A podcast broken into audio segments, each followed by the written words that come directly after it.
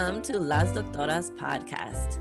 Led by our intuition, we are creating space for conversations, asking critical questions, and interrogating the oppressive systems of power we live in. We are your hosts. I am Dr. Renee Limas, pronouns she, her, hers. I'm a Cancer sun and moon with Pisces rising, mother of water. I am Dr. Christina Rose, pronouns she, they, Virgo sun, Aquarius moon, Gemini rising, mother of earth. We are grounded in a connection to ancestral wisdom. Our work is to heal the wounds of generational trauma, that is of white male and cis hetero supremacy, all while we create a way of being that celebrates, truly revels in the joy of our families and our community. Join us on our journey, not toward perfection, but into reflection, immersed in compassionate self-awareness and courageous action. Come, sit at our kitchen table, sip on some tequila with us, and let's change our world. Salud! Salud. Welcome to Las Doctoras Podcast. We have a special guest today that we're going to be talking about publishing. But before we do that, we did want to give an update on, for those who are asking about our Semillas de las Abuelas project. We are working on it, and we are also coming to it as an all things from a relational way of being, and with COVID and family and everything, there has been a slowness that has come into our lives, probably for everything really. But we are continuing to meet, and we hope to, I think, put out an update soon, a more official one. And we are letting the, I don't know, what were words for this? Like kind of letting the relationships guide it, basically. Mm-hmm. Yeah, it's still there. We're still working on it. It's just, I think we're also trying to work through like the idea of like urgency, right? And that it doesn't have to be urgent, right? That we have, anyway. So we're letting it unfold as it needs to be. Without feeling pressured. That's what it is. Without feeling pressured. Christina's like, it is urgent. We're transcending time. We're transcending white male senses of production, so. But still it's so we promise it's out. We promise it will get to you all. And and so speaking of publishing, we have a guest today. I guess we had this is I think our first time we're having a repeat guest. Wow. I love this. I think it's cool. So Norma was, I'm trying to think if it was season 1 or 2 when she talked about the article you wrote for the New York Times, about colorism in your family. So why don't you introduce yourself to us, name, pronouns, your sign, your ancestors, and anything you want to share about yourself. Okay. Hi, I'm so excited to be here again. Thank you for having me, Doctoras, Renee and Christina. I'm so honored and excited to be here with you ladies again. Yeah. I can't believe it's been a year and a half. I just feel like our relationship is exponentially different. Yeah. Like then when you came and sat at the kitchen table and we were talking, I just felt like we just met you. We were like, oh, hi, hello. And now you've just been with us in so many aspects. And I feel like it's just, we're so gifted by you in our community. I feel the same way, ladies. I feel like our relationship has evolved into this beautiful, creative and supportive and healing relationship. And I'm so grateful that we, that our lives and our paths have intersected in that way. It's really magical. So let me start by saying that my name is Norma Fabian Newton. I pronouns ella, she, her. I am a first-generation American. My ancestry is Purépecha, Mestiza, Mexicana, Chicana, Latina, Latinx. Yeah. ¿Qué más? I'm sure I forgot a ton. And my sign, I'm a Sagittarius. Through and through. I got a lot of fire, ladies. That means your birthday's coming up, right? Yeah, it is. It's around the corner. I love it. Yeah, and I've got a lot of fire in my stars. So I love me Sagittariuses. They're just so we awesome. Yeah. So tell us about a little bit about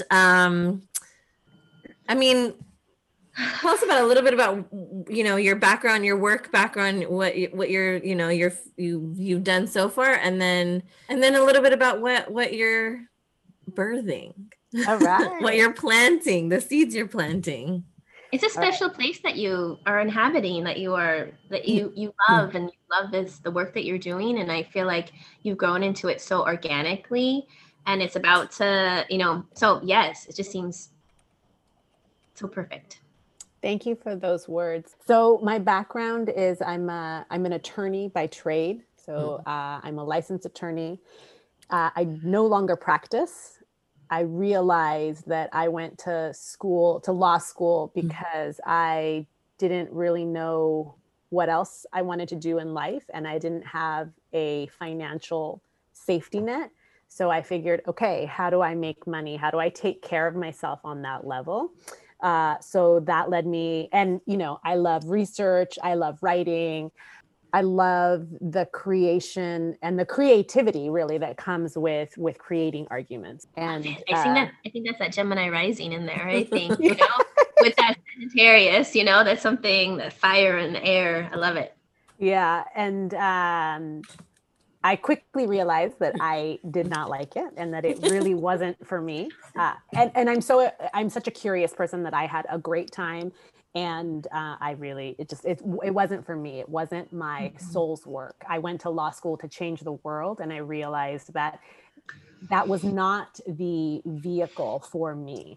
So I then, a couple years later, decided to start a family and was at stay at home for several years. And through that process of starting a family and having a family, I did a lot of healing work. There were a lot of intergenerational wounds that were coming up for me. And so my time with my children at home, it was such a healing time for me.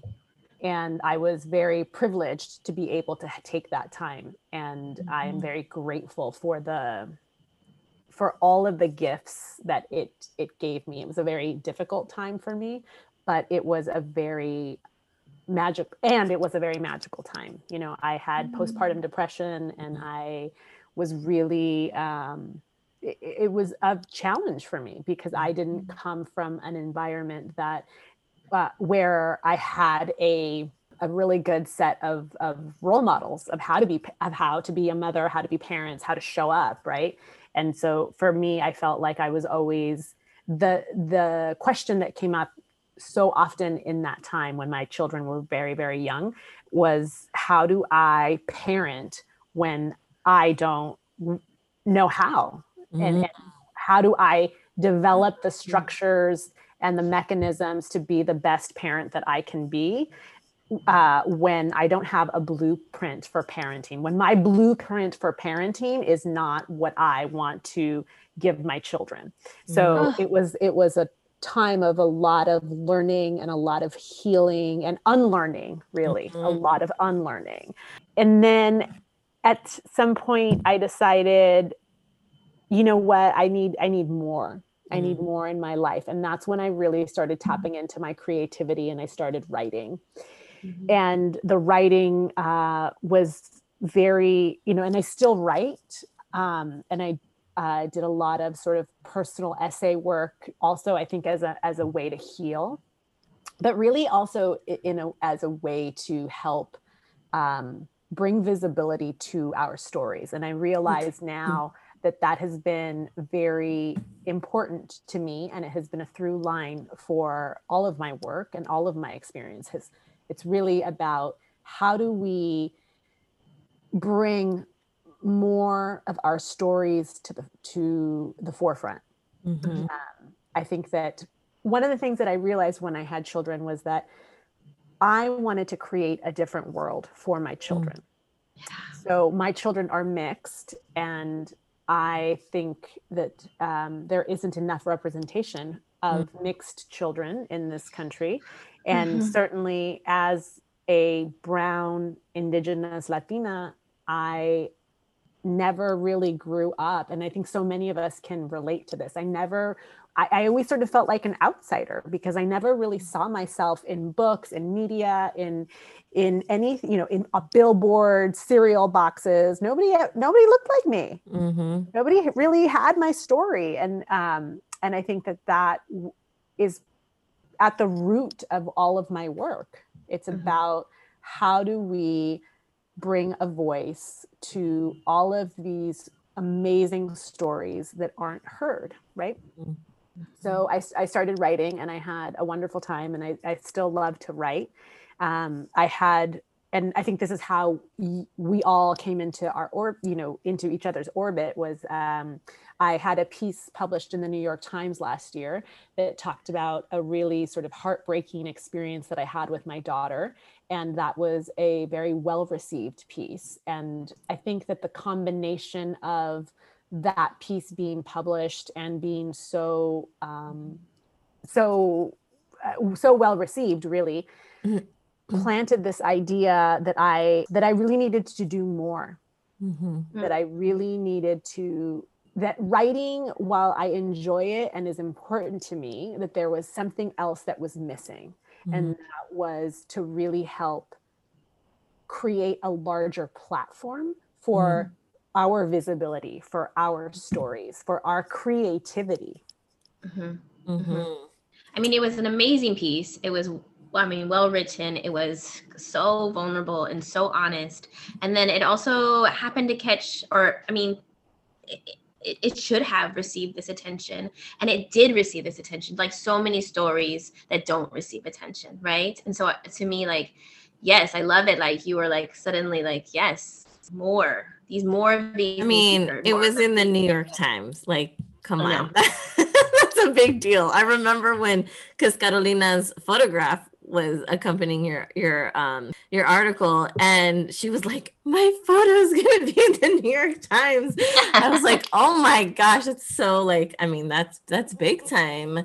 And, so I want to say a few things before you get into like, we need to hear you speak into what it is that you're creating. But it's interesting because one is we started the year off before COVID hit, before Kobe died, with American Dirt and the nonsense of that book. And I hate that we have to keep coming back to it, but I also feel like this year, if anything, 2020 has shown us that we have to acknowledge the ugly things. We've gone so long with trying to dodge the fire, with trying to pretend like the world isn't on fire. And I think this year that has been the biggest lesson is we have to come to terms. We have to reckon with the shit. And American Dirt, for better or worse, really brought that to light, right? It really said we need to take a look at the larger barriers in publishing. We interviewed Aida Salazar. Yeah. And she was, she kind of spoke to this as well, right? Coming from an author's perspective and the challenges in that, and, how this speaks to the larger industry. And so I know you've been brewing this idea for some time. And I feel like, the seeds are being planted, and we're going to see the little sprouts come up. So what are you doing?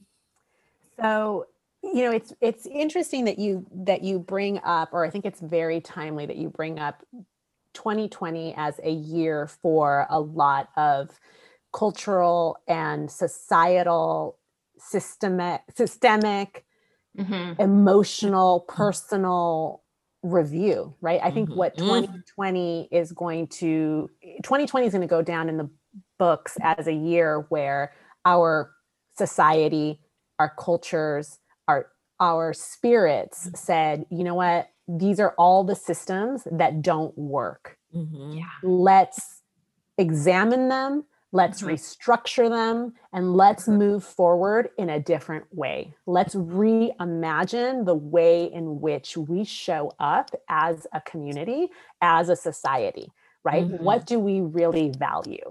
And are the systems that are currently in place really what we need them to be, right? Mm-hmm. Or are we ready to change? How are we ready to change these systems? Mm-hmm. And so I'm not going to address American Dirt directly, but I will say that the publishing industry is like any other industry that needed a mm-hmm. very in-depth examination about mm-hmm. whether it serves the way it should be serving. And mm-hmm. I think that the short answer is no. Mm-hmm. And I think that this is not a new issue. This is an issue mm-hmm. that has been written about and inspected, dissected by many people for many years, right? This is not new. And certainly publishing with regards to Latinx narratives, Latinx mm-hmm. creatives, Latinx voices is also not a new. It's not a new issue, right? Mm-hmm. This has been going on for years. So really, it's not about American Dirt or anything else. It's about an ongoing systemic mm-hmm. situation, mm-hmm. right? It's about chronic underrepresentation mm-hmm. of Latinx narratives and Latinx creativity. From its inception, right? From all of these systems of oppression are like from the beginning, because they were all started and controlled by voices that aren't, there's no Latinx, no women, no, so it's purposeful, it's intentional, it is to silence, it is to minimize, minoritize, Mm-hmm. Yeah, I think it's really about, we can't expect systems that were created without us to mm-hmm. actually actively and mm-hmm. appropriately represent us, mm-hmm. right? So the system wasn't built for us, by us, mm-hmm. with us in mind. So right. The system is just doing what the system does. Mm-hmm. And mm-hmm. so for me this year, and this has been I'm very much interested in structures and infrastructure. And I think that we talked about this the last time I was on the show. We talked about sort of the need for our community to create the infrastructure and mm-hmm. own the structures so that we mm-hmm. can set the agenda that appropriately represents who we are. Mm-hmm. Right? I love it. I'm thinking about Renee always mentioning the master's tools will not dismantle the master's house. Some Audre Lorde in there. Like we've got to create a new world. Mm-hmm. Absolutely.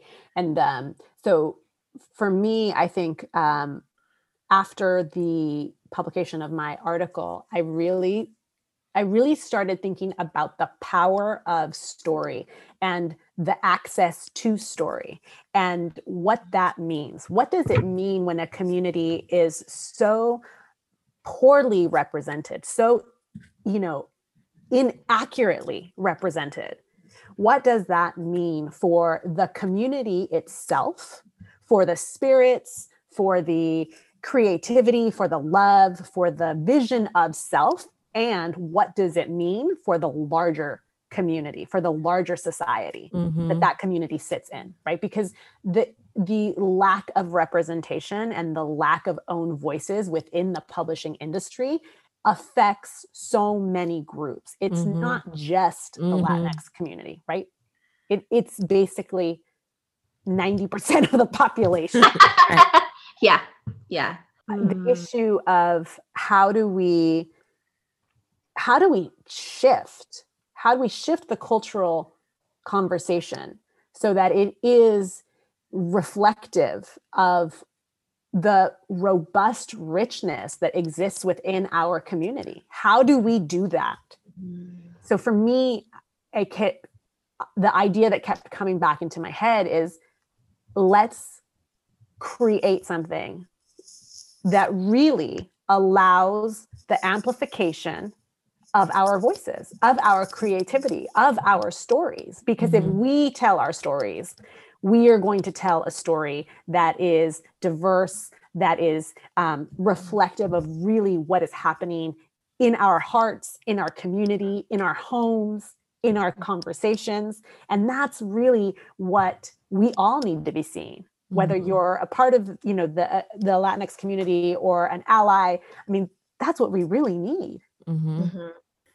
So I'm like, I want you to name your project. Oh, geez, sorry, have I not? So I am starting a Latinx focused publishing house. Yes, love it. We have to. Just celebrating that you're doing this. You know? I think it's so important to just be able to say that out loud and to speak into it and to manifest it in that way. I mean, that's what we need to do that more often. So I love it. Let's celebrate. Okay, tell us more though. Right. So the purpose of this company really is about elevating and amplifying and helping to empower, helping to inspire all readers, because I think all readers need access to our stories and to stories about the Latinx community that show all of the nuances, all of the yumminess, all of the beauty, right? I think that is one of the things that is really missing from the industry. Stories that show us in our full range of emotion, our full range of ability, our full range of love. So often our stories are relegated to struggle and stories that highlight these stereotypes that while may, you know, some may be true, but there really is such a dearth of complexity there, of humanity. I mean, our stories were often told or are mostly told in the publishing industry or in any industry by white men still, right? Or whiteness. And then the pieces that do make it through are just they're funneled so into such limitation, right? Into such space that still serves whiteness and maleness in our society. Yeah, I, it's so interesting because when we talk about representation, and I like how you said chronic underrepresentation. I was like, dang, that is a phrase, that is a word, that is a concept, right? And underrepresentation, because I think about the media, for example, and because that's kind of my academic background is like in media studies. And I would look at a lot of Latinx representation in the media. And obviously, aside from it being stereotypical, on the other hand, in terms of consumers, it felt like we were ready and willing to eat up anything they gave us because we were so starving, so hungry for representation. We would take scraps of it, right? So, and this is why we've had so many, you know, decades of this, just not only underrepresentation, but these false narratives, right? About our community, which is why I think, you know, so I was thinking about, I don't know if you all, so Locatora Radio, shout out to them, but Mala Munoz has been really going hard on the new Selena series on Netflix. Because she was like, this is not a fair representation of Selena and, you know, all of these things. And people were kind of giving her crap about it. And I'm of the mind of, we can love it. We can go and watch Selena and watch that series and support. Oh, because a response was, if we critique it, then they're not going to give us any more. And I was like, well, what the fuck is that shit? right? So we're not allowed to ask for quality because we're just so concerned with quantity, right? Like scarcity, right? Like, and so I think rather than going, like not allowing the critique, and I actually sent Mala a DM and I said, no, we need you doing this because if we don't do these critiques, that's how we end up with shitty stereotypes, right? That's how we end up with shitty representations. We need to ask for representation and then just keep asking for more. It's not to say we dismiss that. It's not to say it's not useful, right? It's to say we can't let that be the only thing we have.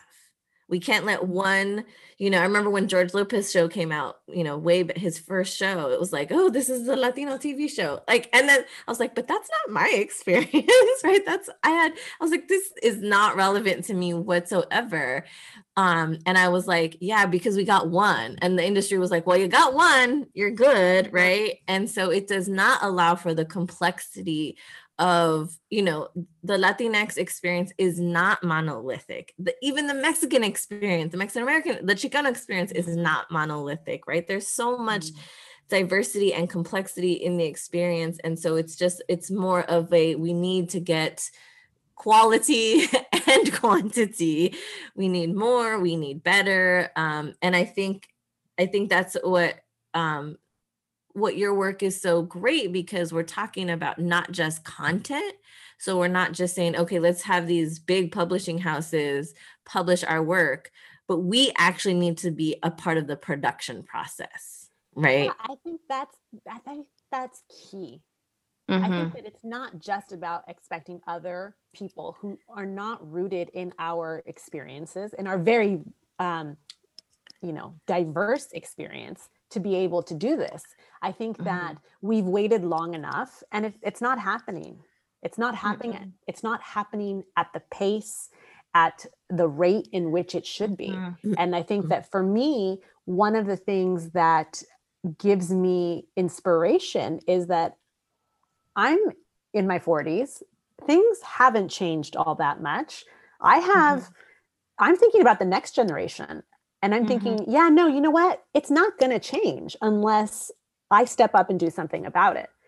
I need to be able to say, okay, well, I did my best.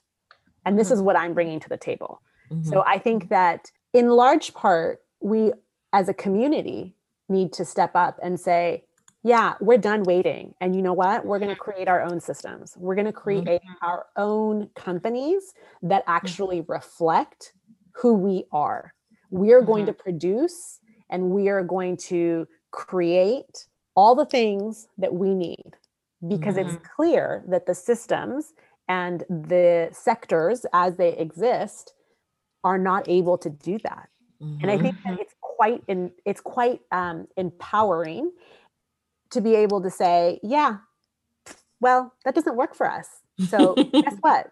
We're going to make it. We're going to build it. We're going to build our own table. Because what's available is no longer enough. Right, right. We're no longer going to settle for the scraps, right? We're no longer going to come from like, oh, we're so starving for these poor representations. Like, F that. We're gonna create our own. I think that.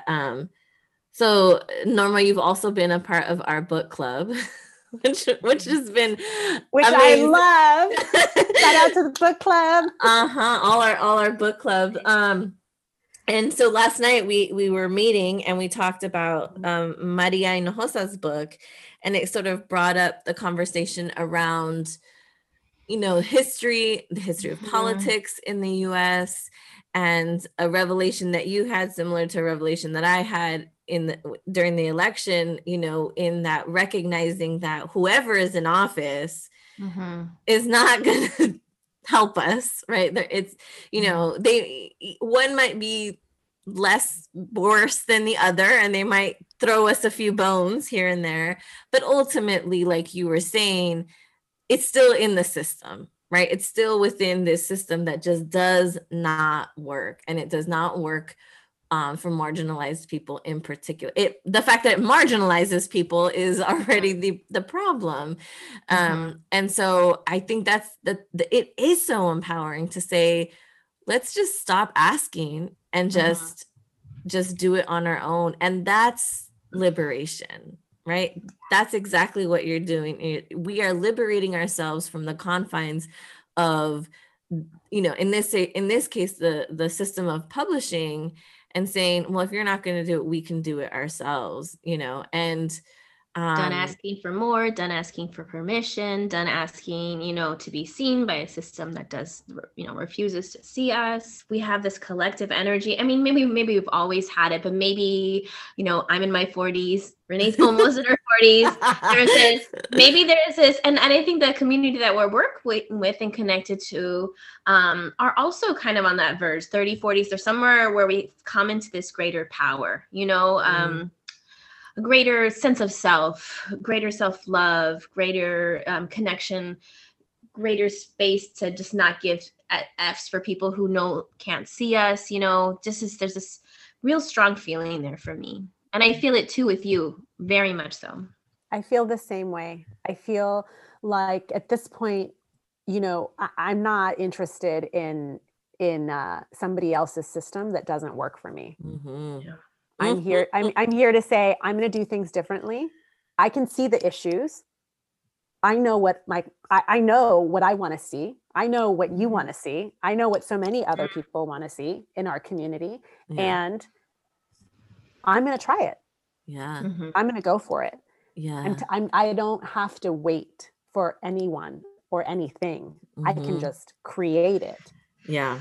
And I think it's so powerful because I think something that I hear you speaking to as well is not only is the publishing world obviously, you know, inherently racist, all that other stuff, but I think I've heard you kind of speak into the idea of even the model of publishing, right? Even the way, the structure of the way things get published is an issue. And can we create a new model, right? Not just a different house that we're going to focus on Latinx stories, but can we actually create a new model for what that looks like? Yeah, I mean, I think that the system, the way it's currently working is exclusionary from the outset, mm-hmm. right? So you have agents, you have book buyers. There are so many layers to really meant to exclude. Mm-hmm. And the people who are greenlighting the projects mm-hmm. have a very narrow vision. Mm-hmm. And I think that now is the perfect time to begin to reimagine what that looks like. And mm-hmm. I think that being an outsider, right, mm-hmm. is key. Mm. Because I can see different ways to do it. And my company is nimble enough to be able to try them, to fail fast, to figure it out in a way that a, you know, multi-billion-dollar company might not be able to. Yeah. Yeah. Might not, won't do, doesn't do. Yeah. Yeah. I mean, that's the real work. Right. Is like you said, and, you know, coming back to when we're giving our update on Semillas, I mean, had we been a group of white, upper middle class, you know, hippie boho moms, our book would have already been published and we would have been on a book tour and, you know, things would have been very different. But I mean, not only is our identity coming into play, but even the content of like the values that we're trying to maintain, you know, within the book, are not in alignment, you know, with the industry. And so, you know, we've been coming up with, and so we, you know, in our research of like, how do we get this book out there? Like you said, it's like, there's layers and barriers. And it's like, first you have to have a pitch mm-hmm. and first you have to have this and this and this and this and this. And you're like, what the fuck? I'm just trying to write a book. Like, mm-hmm. And we know that there's, you know, people that want it. And it's just like, and like you said, it's the gatekeepers. There's a mm-hmm. lot of gatekeepers. And so then we have to ask, what are they keeping out? And who are they keeping out? Right. It's not just the, it's, Renee, it's not just the gatekeepers. It's also the lack of information, right? So the lack of availability, the lack of access to information that could make this entire process so much easier for everybody who wants to have their voice out in the world. That's part of the issue. And that is part of the way in which the current system, I think, really is detrimental to our voices and our stories. Right. So it's a machine, right? I'm hearing that this is a machine. It's got different people, you know, it's like Laverne and Shirley or something like that. Every person has a different like job, it's So something, a conveyor belt. So nothing is being really transparent or conveyed to the whole. And so that there's issues. There was a float plane that came by. That's why I said I muted myself earlier, but I want to say it's about money. You know, it's capitalism. It's what we were talking about yesterday in book club too. It's like, this well-oiled or maybe not well-oiled machine that at the very end wants to make money. That's the goal, right? Yeah. And so it wants to make money for whom, right? Like, who are we making money for? Are we making money to redistribute back into our communities? Or are we making money to just continue to make, like you said, these multi-billion-dollar companies even more rich, right? Because the authors are not making, you know, the money on their creative work. And I mean, we even, when we were talking to some colleagues of ours, Chicana Mother Work, and they published a book, and because it's an academic book, they don't make anything, right? It's just like, oh, you publish this book and now it goes on your CV so you can get promotion. And I'm like, what? How? Like, how is that even a publishing model, right? And yet it's the standard, right? That's what they say. It's the standard. But getting back to when you say the lack of access to information, that's the thing is that we, in our process, we're like, how do we even, we had to do research just to figure out what all those layers to get to publishing are, not to mention then at each layer, you have to figure out what are the protocols, right? And then it just gets further and further and further, so that by the time you actually get to, what do you call them, the big houses, right? The big publishing houses, you've probably already weeded out, right? So many, you know, options. And so we're only seeing the same types of things like being published, right? Yeah, the same general type of story, the same general type of creative, right? Because there is a very creative element to writing, but also similar illustrators, similar, right? So it really, really sort of dampens the ability for new voices, for new stories, for all of every person on that machine line is a person of white privilege usually, right? And a lot of them persons of male privilege too. So it's not, you know, people at that, you know, I'm imagining, actually I've seen scenes from Elf because it's probably, I'm going to watch it soon. But, that's a good one. Everyone at the table there is looking through a work, and they're all people of male and white privilege, you know? And so of course things are getting filtered out because they don't connect. They don't understand. They're they like, don't who's gonna read this? I don't care about this, right? Why is this relevant, right? And then because it's been like that for so long, that is the standard. It becomes an echo chamber, right? And it becomes this weird, like, this is just the way it is. This is tradition. This is, you know, and it, because we see something similar in academia, right? The idea of gatekeepers, where graduate programs will actually do things in a way to purposely weed out grad students so that they can say they are a rigorous program, right? We are a rigorous program. And so we have to have so many people drop out, right? And so it's like hazing, right? They just want to haze you so that you can, to push you out, right? In various ways. And so it becomes this like toxic environment, this toxic perpetuation of like maybe violent practices, right? Or just like, I don't know, toxic practices of how we, you know, get to the end goal, right? And I see something similar, right, in publishing, where it's just like, this is tradition and this is what you need to do. And you're not really proving how talented you are, you're just proving how good you are at overcoming those obstacles using whatever privileges you have. That sounds Absolutely. Like a PhD program. I'm telling you. I'm like, fuck. I love it. Yeah, I think you're totally right, Renee. I think that at every level, at every stage, right? Even at the most, even at the starting point, how do I write? How do I get my story down?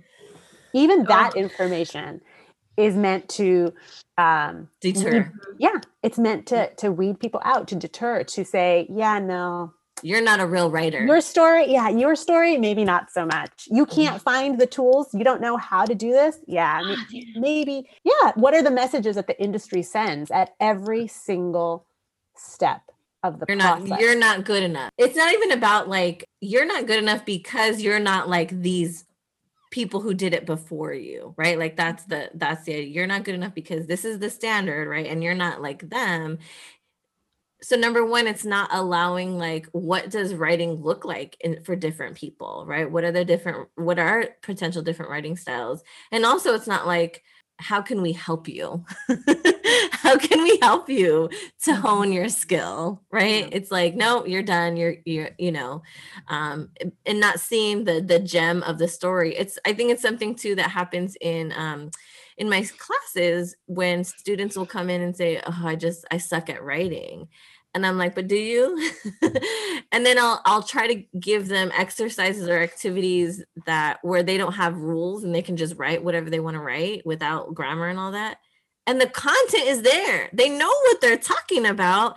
They maybe just don't have the grammar skills and the essay structure skills, but the content is there. And so then it's just a matter of somebody taking the interest to say, okay, how can we hone that, right? It's there. The gem is there. We just have to dust it off, and give them the tools to do that. I love that you're saying it starts before, it starts early, it starts in the writing process, it starts in who's allowed to write. And, and honestly, what I'm walking away with right now is thinking like, we don't even know what the stories are. Like there are the most amazing stories, we've never heard them because this filter is so tiny. Yeah. It's a travesty, really. It's just so sad because everyone has a story. And there's and probably the people with the most amazing stories, right? I just know it. They didn't have access to all of these things. Yes, and the way the system is set up, they're never going to have access to that. And so I think that is one of the unique things that we're trying to do is we are trying to demystify the process. We are trying to ensure that everybody who is interested is able and has the skill set in some way, right? And I think that makes us very unique. So in a lot of ways, we're a traditional publishing house doing things in very untraditional ways. We're a traditional publishing company in the sense that we're not a hybrid model. We are not charging authors. We are not selling services. We're not, that's not the market that we're in. We're in the market of helping to bring forth voices and stories that are compelling and that need to be shared, right? So it's really important work. So important. It makes me think of our Writing to Our Ancestors course, and even we put it out to everyone who follows us. Please, we want to connect to your ancestral voice, your intuition, your writing voice. You are a writer, and we want to hear your story. And we still got, oh, I'm not a ... I'm not, I don't have the. Am I not supposed to be in this? No, you are supposed to be in this class. Just like asking for permission still, right? Yeah. And then we do it all the time too. But I love it that your work is a gift because those writers do need to be encouraged, be sought out.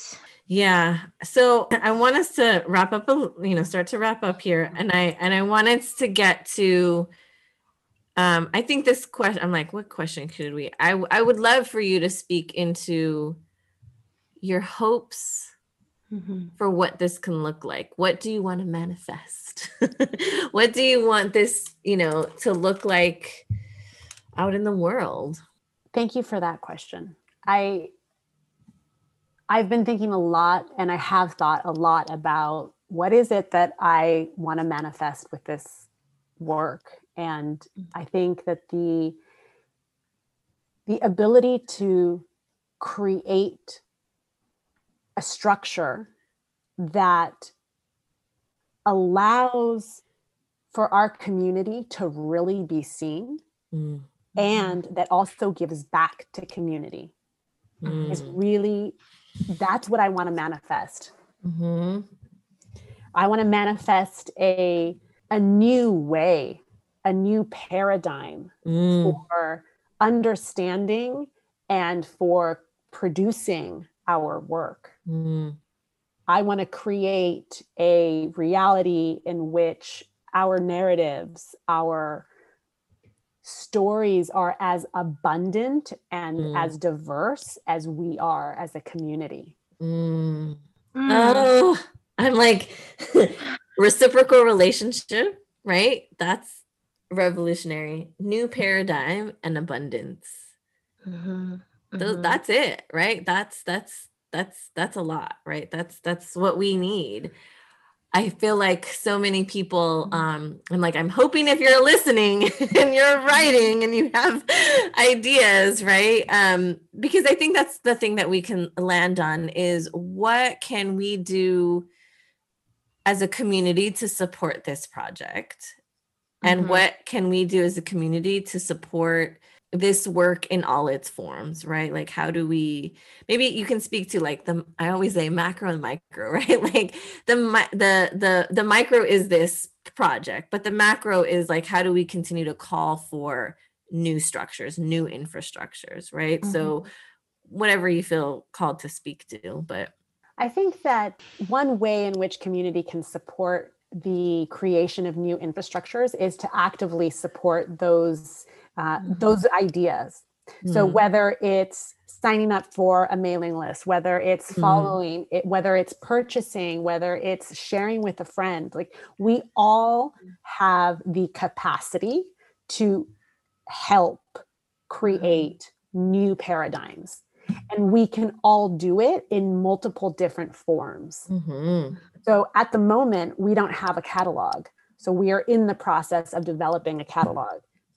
So does that mean that you can't support this idea? No, you can share with a friend. You can sign up for the subscriber list so that when a catalog becomes available, you can actively, share with friends, purchase. And so I think that there are so many ways in which we have the ability to create change. We have the power. We've always had the power. It's about harnessing and tapping in, and it's about the choices that we make. It's about how we show up. How do we manifest that power on a daily basis? You said something earlier about, in these inaccurate representations, there's an impact on spirit. And it got me thinking as you are talking about new paradigms, about being seen and giving back, about creating this, stepping into our magic, stepping into our power, basically, just of what we have and how we extend our energy. I just feel like the spirit moving, I just feel like this sense of growing understanding and love for, right? Talk to him. What do we see here? It's I totally agree. And I will say, so I pulled some cards from the Modern Spiritual Latina Oracle by Esoteric Essa, our friend Jasmine. And I pulled the Life Path card, which says, cosmically you harvest, starseed, soul family, leave the matrix, and numerology.